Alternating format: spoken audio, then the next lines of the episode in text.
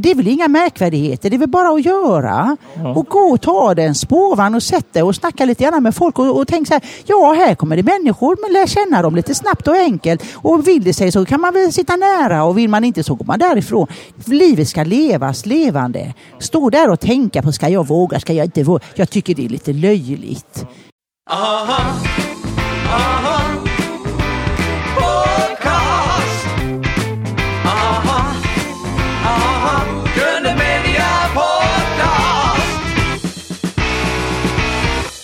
Välkommen Maria Lundqvist till Grundmedia Podcast. Hur är det med dig idag? Tack. Jo, jag mår bra. Ja. Jag mår jättebra. Jag kom ifrån Göteborg, eller från Stockholm i- igår, ganska Ja. så sent. Jag prioriterade att vara hemma hos min dotter länge, så jag Ja. åkte, jag var inte, eller landade, inte, landade inte förrän kvart i elva igår kväll. Okej. Och så in på hotellrummet, en kopp te och så låg jag sådär mysigt, du vet, Ja. bara på hotellet och glodde på tv. Tills Ja. jag kände, nu slocknar jag. Sen har jag hållit igång idag eh, med lite, och det är ju den internationella kvinnodagen idag. Ja, det är det.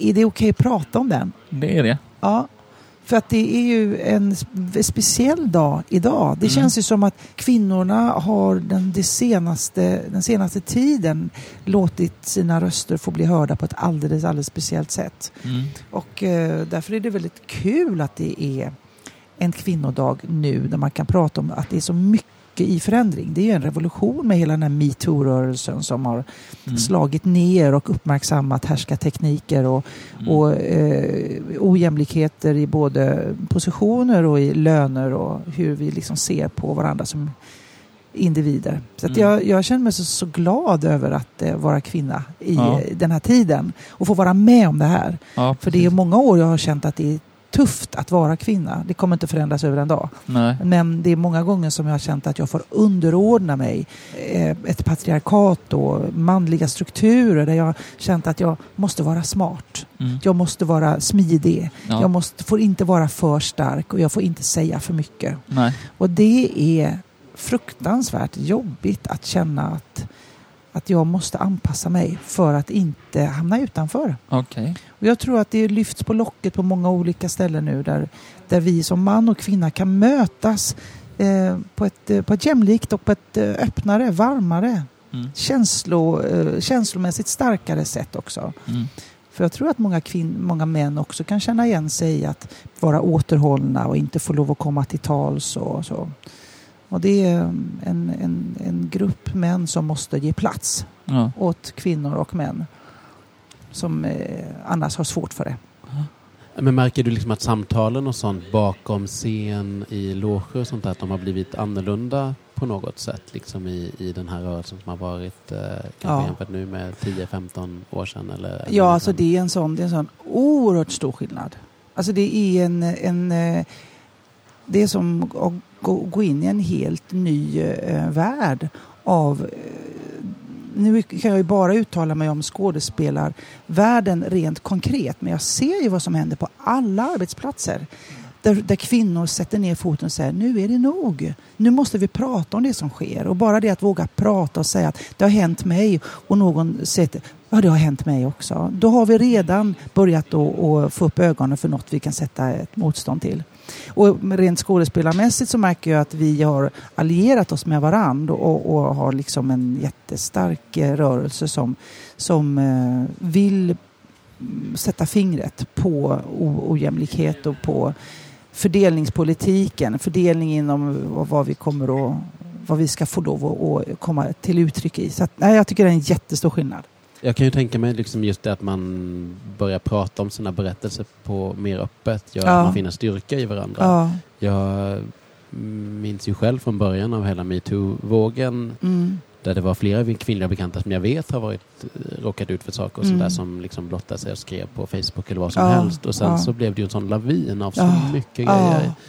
Och även om man har varit, jag har känt till flera enstaka fall Mm. så blev det en sån uh, käftsmäll. Ja, det är att, verkligen en att när man såg så mycket Mm.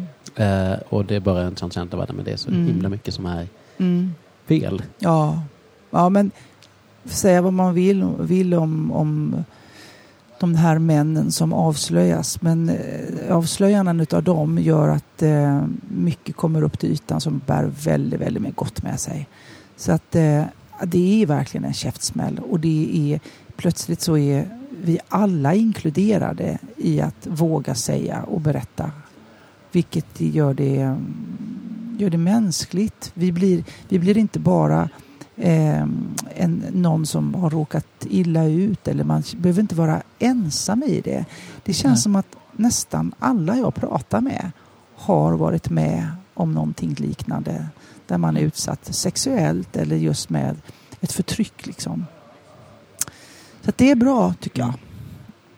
Eh, Du är aktuell på Lorensbergsteatern med Shirley Valentine. Eh, Vill du berätta om pjäsen, vad den eh, handlar om? Ja, alltså Shirley är ju, med tanke på det vi precis pratade om så är ju egentligen Shirley en, en enormt bra ehm, eh, exempel på hur det både kan se ut och hur man faktiskt kan förändra sin situation. Shirley, Shirley Valentine är ju en, en en kvinnas föreställning. Bara Mm. det är kaxigt idag. Att sätta en kvinna i 50-årsåldern på scenen och det är bara hennes historia. Det är, hon, hon är en vanlig kvinna. Hon är en kvinna som är här och nu. Hon är ingen kunglig. Hon är inte någon eh, tyrannisk, eh, annorlunda eh, människa. Hon är faktiskt kvinna och människa. Ja. Och eh, därför gör det att pjäsen i sig är intressant för både män och kvinnor. att Unga som gamla att komma och lyssna på. För det handlar om att våga leva. Ja. Och att våga bryta liksom invanda mönster och stå upp mot härskartekniker och framförallt vara snäll med sig själv. För att det är många gånger som man säger nej till sig själv, Mm. i sig själv. Och Shirley hon tar liksom steg med sig själv på ett väldigt, väldigt kraftfullt sätt. Ja. Och det är en rolig pjäs, fruktansvärt rolig och eh, säger mycket om hur, hur lätt vi går vilse i vad vi vill och vart vi är på väg i livet och vem vi är och så. Mm. Det, och det är en, en heteroman som har skrivit den här eh, pjäsen om en kvinna. Ofta är det kvinnor som är intresserade av kvinnor. Men det är en man som har liksom skrivit världens roligaste och eh, mest livsbejakande pjäs. Som är en stor utmaning för en skådespelerska. Alltså jag har aldrig gjort något så här svårt kan jag säga. Ja, svårt på det sättet att det är mycket text och det är en berättelse med många, många nyanser. Och det är mm, en utveckling och ett driv i pjäsen. Och jag spelar, jag har ingen motspelare. Alltså? Jag har nästan ingen rekvisita. Nej. Utan det är bara i mötet med publiken och den här texten och med Mm. Shirleys hur de går igenom olika saker liksom, Ja. i sin, sin utveckling på scenen. Mitt framför publiken. Naket, upp, rätt upp och ner. Vad är rekvisita för något? Rekvisita det är, som, det är sånt som du har med dig på scenen som du har hjälp utav. Ja. Till exempel eh, ehm, redskap, om du har till exempel ett, ett gevär eller om du gör en dialog med någon och du räcker över en bok som någon ska läsa i, då är boken rekvisita. Ja. Faktum är att jag har lite rekvisita i första delen så lagar faktiskt Shirley mat. Mm. Så då har jag potatis som rekvisita, jag har en skärbräda, Okej. jag har en kniv. Mm. Men det är ungefär det hon gör. Men det, Mm. det är inte heller några massa stora scenerier. Du vet när de plockar in nya scenbilder. Plötsligt så blir det wow, jätteläckert ljussatt och det börjar blinka och blixtra. Utan hela första akten är bara i Shirleys kök. Mm. Så allting som upplevs, det upplever du genom det hon säger och det hon känner och det hon tänker. Mm. Vilket gör teater, tycker jag, magiskt stark. Okej. För film, där byter du scen. När du är på landet, du är på hö, nu är du i en pröjskrapa, nu är du mitt i en, en grotta. Men teater, det är ett rum där publiken möter sin skådespelare precis här och nu. Mm. Och jag älskar teater. Ja. Det finns en enkelhet och samtidigt så tvingar det in i dig Ja. som kropp. Mm. I dina tankar och i dina känslor. Det är där Shirley vill åt. Hon vill åt dig liksom. Mm. Spännande. Ja, det är jätte, en jättefin pjäs verkligen. Hur känns det att spela rollen som Shirley? Jag är väldigt glad att jag har fått det här förtroendet att få spela Shirley. Ja. För att eh, det jag, det jag tycker är starkt med pjäsen, det är det som gör att jag blir lycklig som skådespelare. För jag kan inte gömma mig Nej. genom med någon annan skådespelare. Mm. Eller gå ut från scenen och komma tillbaka lite senare. Jag står på scenen hela tiden. I Mm. nästan samma kläder. Hela tiden. Mm. Och eh, det, jag skulle inte vilja ha gjort den här pjäsen Även om Shirley var 20 år yngre Mm. så skulle jag inte ha gjort den för 20 år sedan. Nej. För det kräver att man har en erfarenhet och att man vågar vila i Mm. att publiken är ens motspelare. För du vet, jag står du på scenen som vanligt som skådespelare så har du en, en motspelare som Ja. säger en replik. Ja. Och så säger jag en replik och så Mm. säger du. Och så blir det liksom skönt lir här emellan. Mm. Och ibland får han garv och ibland får jag garvet. Mm. Eller så får vi det inte alls och så kan vi gå av scenen. Så är det några andra som gör nästa scen. Och då kan vi säga, ah, vad bra det gick eller hur kände du? Och så här. Jag har ingen att prata med Nej. mer än publiken. Och det, därför krävs det att jag är 100% liksom fokuserad. Ja. Och publiken ser ju olika ut. Så Ja. ibland garvar de. Och ibland garvar de inte. Ja. Och jag får liksom svar ifrån dem på olika sätt. Så det är, det är som, jag brukar säga att det, det är som att, eh, att nästan älska med någon. För att man känner, man vet inte riktigt vad som händer. Nej. Man vet, I en kärleksrelation vet man ju aldrig riktigt vad som händer. Nej. Och det är det, när, när teater är som bäst Ja. och när teatern får liksom vara i det här rummet med känslor och med publiken så är det magiskt. Och Charlie Valentine är en magisk eh, stund på teatern. Spännande. Ja, det är jättespännande. Ja, verkligen. Jag blev bara lite nyfiken när du pratade om att det är en väldigt rolig pjäs. Ja. Och du är en uh, otroligt begåvad komiker. Samtidigt så pratar vi om det här uh, att det är en ganska gripande historia och en, Mm. en stark historia på det Mm. sättet. Så jag blir lite nyfiken på hur du ser på liksom balansen mellan ren komedi, slapstick-grejer och så och Mm. liksom balansen där vi har kanske komedi som kontrasterar med allvarliga ämnen eller, eller eh, tragik eller Mm. andra saker. Mm. Jag tycker att komedi, det är det svåraste man kan göra. Det är faktiskt jättesvårt. För det är som att kunna musik, kunna sjunga en låt och samtidigt sjunga den helt fel så att det blir roligt. Mm. Att, att ha en rytm i kroppen och sen bryta ner den här rytmen så att det blir orytmiskt. För i den där dissonansen, det är där komiken uppstår. Det är Mm. i, inte i snubblandet i sig utan det är när karaktären försöker att hitta rätt i sitt snubbel. Och Mm. den, det, den, att hitta det i kroppen och i timing med replik och i texten Mm. och i pjäsen, i situationerna. Det är många komponenter som ska till för att det ska bli roligt. Ja. Det är inte alla som kan skriva komedi. Nej. Det är inte alla som kan agera komedi. Nej. Det är inte alla som har den, det, den komiska tajmingen i hur man säger repliken. Mm. Och situa- så, så att det är så svårt. Och Shirley är rolig för att det är så välskrivet. Va? Och eh, sen så är jag ganska bra på att hitta den där otajmingen i kroppen och då Mm. kan jag höja komiken. Så jag älskar komedi, jag älskar det roliga. Men jag tycker att komedin har en sån stark återklang i sorgen, Ja. i kampen. De bästa komikerna som jag tycker finns och har funnits, det är de som hela tiden har sorgen med sig. Så man sitter och säger, säger så här, åh nej, men gud, Mm. stackarn liksom. Och garvar och blir alldeles varm och svettig. Mm. Du, Charlie Chaplin vet du vem det är? Ja, va? Charlie Chaplin vet jag vem det är. han är ju en sån stackare. Va? Ja. Och, ehm, eh, vet du vem Rowan Atkinson, Mr Bean är? Mr Bean vet jag vem det Ja. är.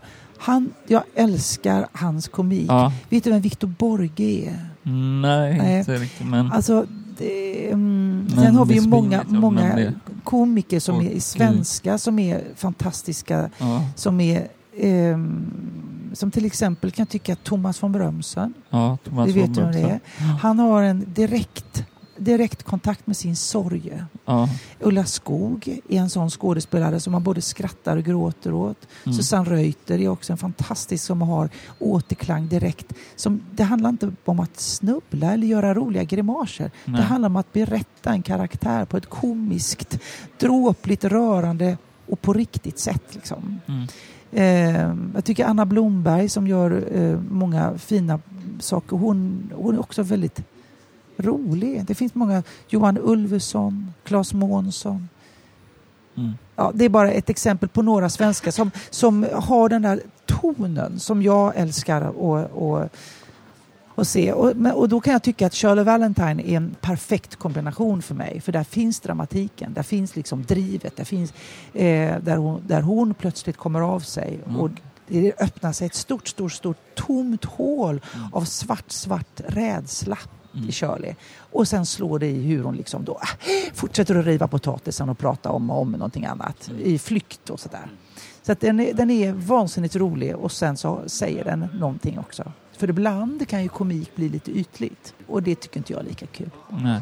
Hur känns det att stå på scen i två timmar och 30 minuter ensam så länge? Ja, men att stå på scenen så lång tid, det är fruktansvärt lång tid för mig att förbereda mig. Mm. För det, är, det innebär att jag pratar väldigt mycket. Mm. Så jag sitter i princip alltid två timmar innan och bara går igenom texten. Rakt igenom. Jag måste drilla den som, som ett vatten, vattenfall. Liksom. Ja. Men när jag väl står där så går det väldigt lätt. Det är fantastiskt och roligt. Det är så roligt. Och vet, jag slipper konkurrens ifrån en massa andra skådespelare. Det är Ja. bara jag. Det är Mm. underbart. Slippa ha med någon annan att göra.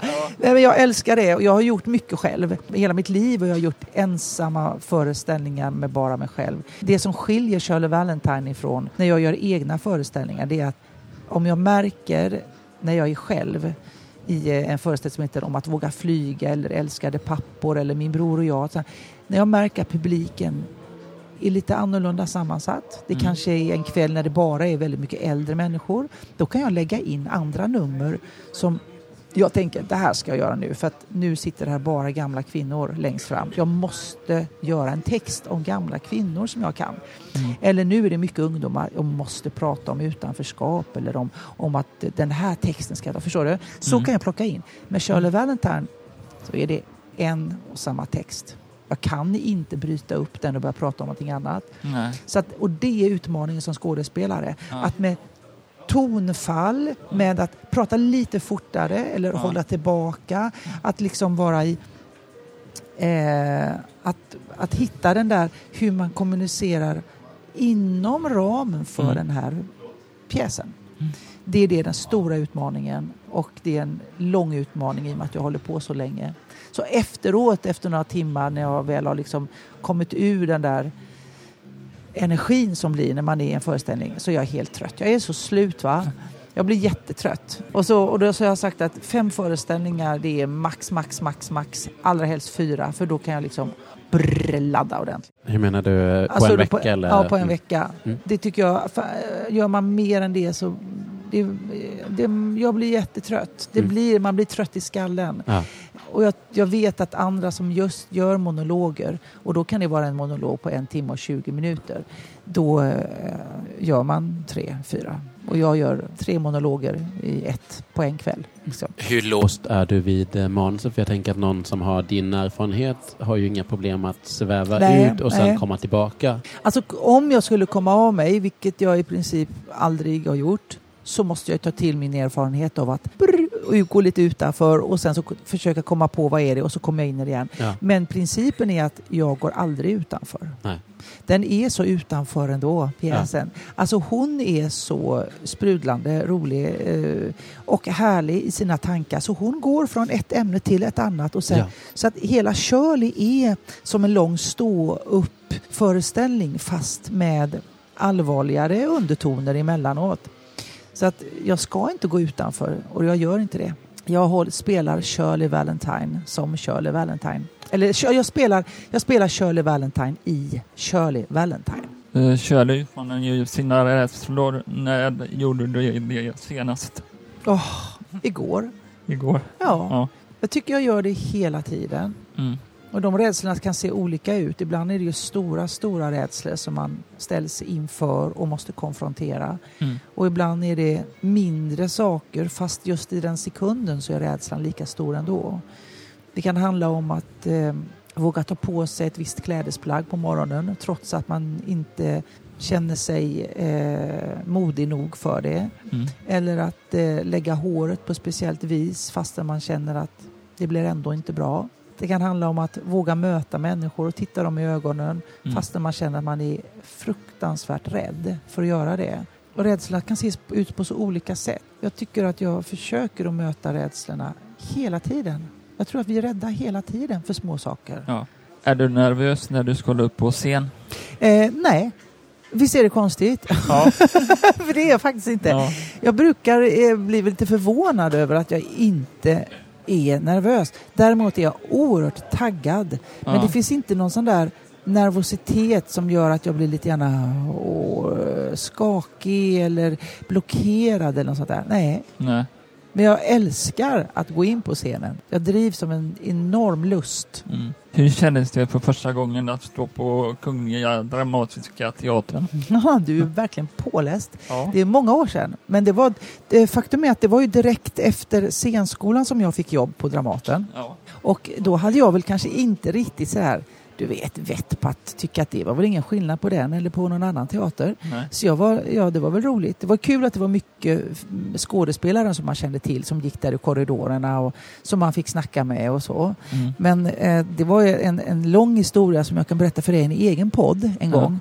Som tog sin ände med förskräckelse för jag bröt mitt kontrakt med Dramaten för jag tyckte inte de var schyssta. Eh, så jag hade goda samtal med både Margareta Krook och med eh, några i ledningen där som bekräftade att jag nog inte skulle vara kvar. De, Okej. var, de var väldigt... Det, går, det är för långt för att berätta. Men Okej. jag gick ifrån Dramaten till Fria Proteatern och gjorde revy med dem istället. Men faktum är att jag har fortfarande respekt för mm, både produktioner och skådespelare som jobbar där. Och jag har varit tillbaka i för, med förfrå- jag fått förfrågan under åren att göra olika pjäser. Mm. Och det har aldrig stämt i tiden eller och jag är lite kräsen med vad jag har fått lov att, att få göra så då har jag Mm. tackat nej.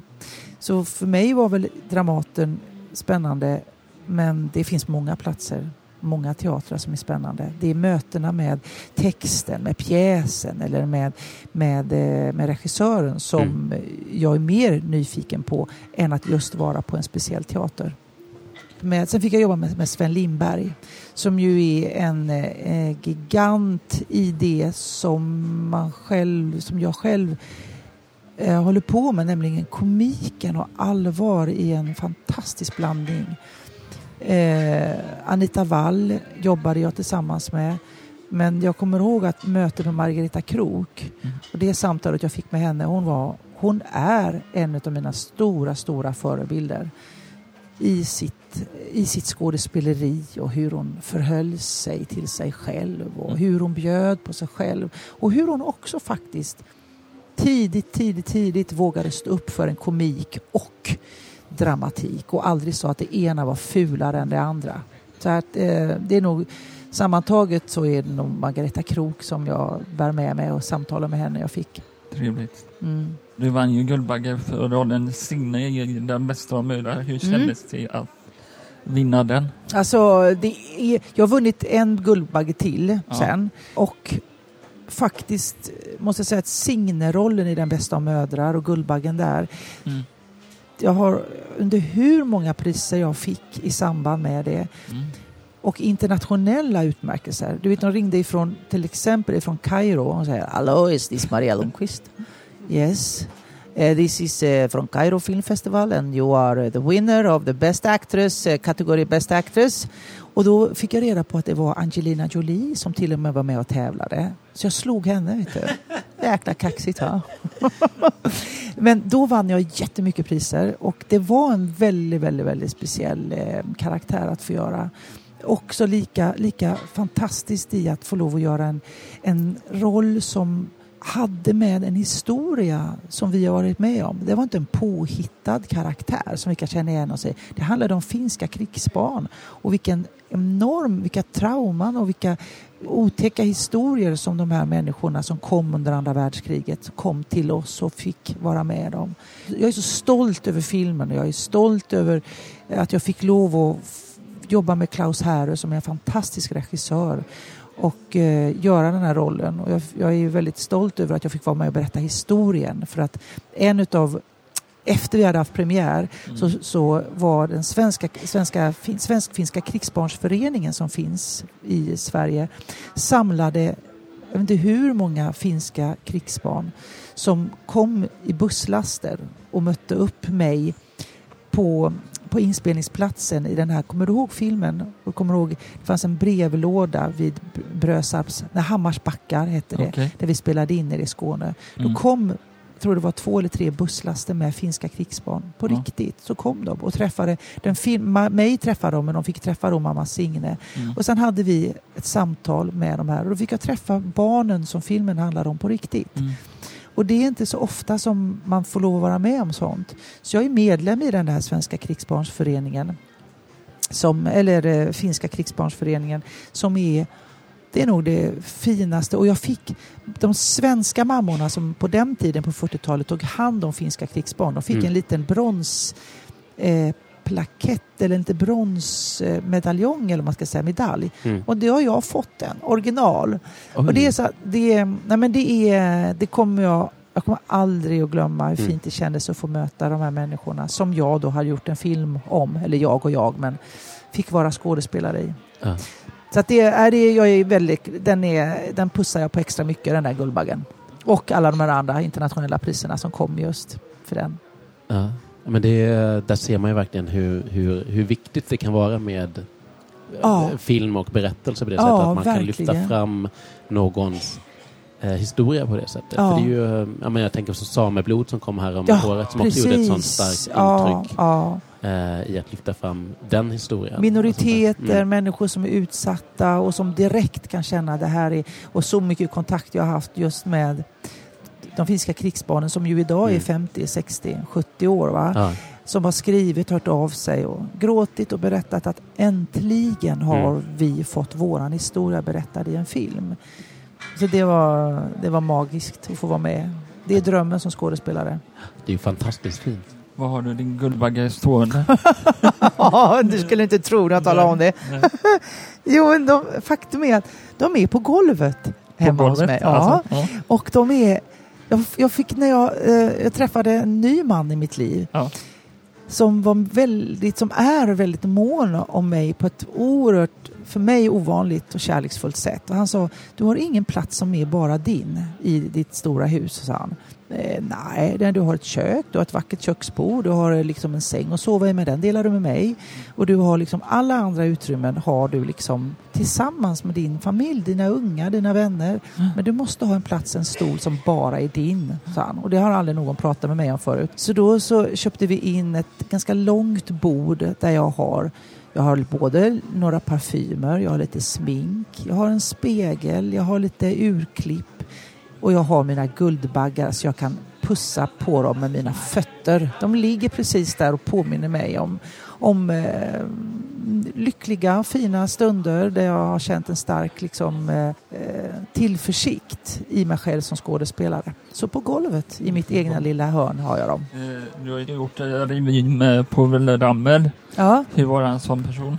Just det. Povel var, var ju helt fantastisk att få möta. En gigant liksom. Jag var så nervös. Då var jag nervös. Jag är inte så nervös att gå in på scenen men jag var jättenervös när jag skulle träffa honom. Mm. Vi, jag, jag blev uppbjuden av honom att få komma till, hem till honom för att han skulle lära känna mig. För att han skulle kunna i sin revy kunna skriva och fundera ut vad jag skulle kunna göra för sorts nummer. Mm. Så jag blev hembjuden till honom, eh, till hans villa och skulle sova över där. Och jag visste inte vad ska man ta med sig till Povel Ramel. Jag dricker ingen alkohol, så ett glas, flaska vin. Jag visste inte vad ska jag... Så jag bakade en eh, rabarberpaj, kommer jag ihåg. Oh. Och så gick jag och plockade solrosor till honom på eh, en trädgård. En trädgård. Och, och sen så var jag jättenervös och så tänkte jag måste läsa på lite grann vett och etikett för han är ju ändå, han var ju adlig va?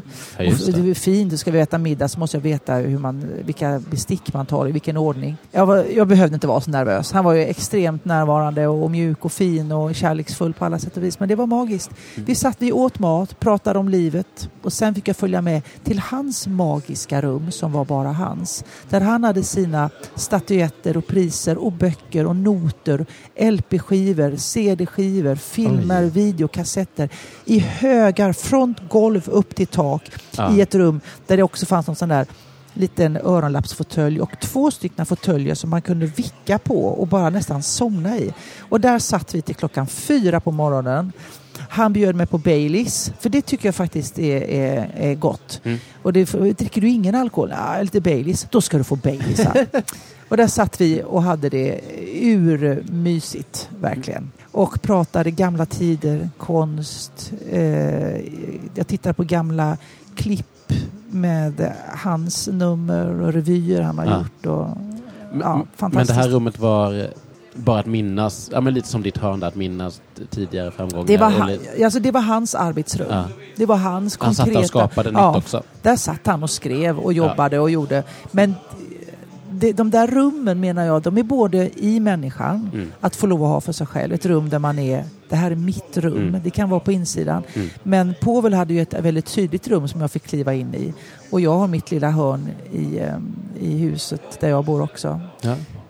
Nu vinkar de där borta. Nu ska det röra sig vidare. Så Ja, jag tänker att vi kanske bara hinner med fem stycken snabba till uh, Maria ja Lundqvist. hit me. Hit me. Fem snabba.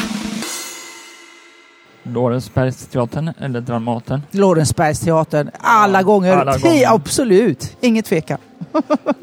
Shirley eller Sally? Eh,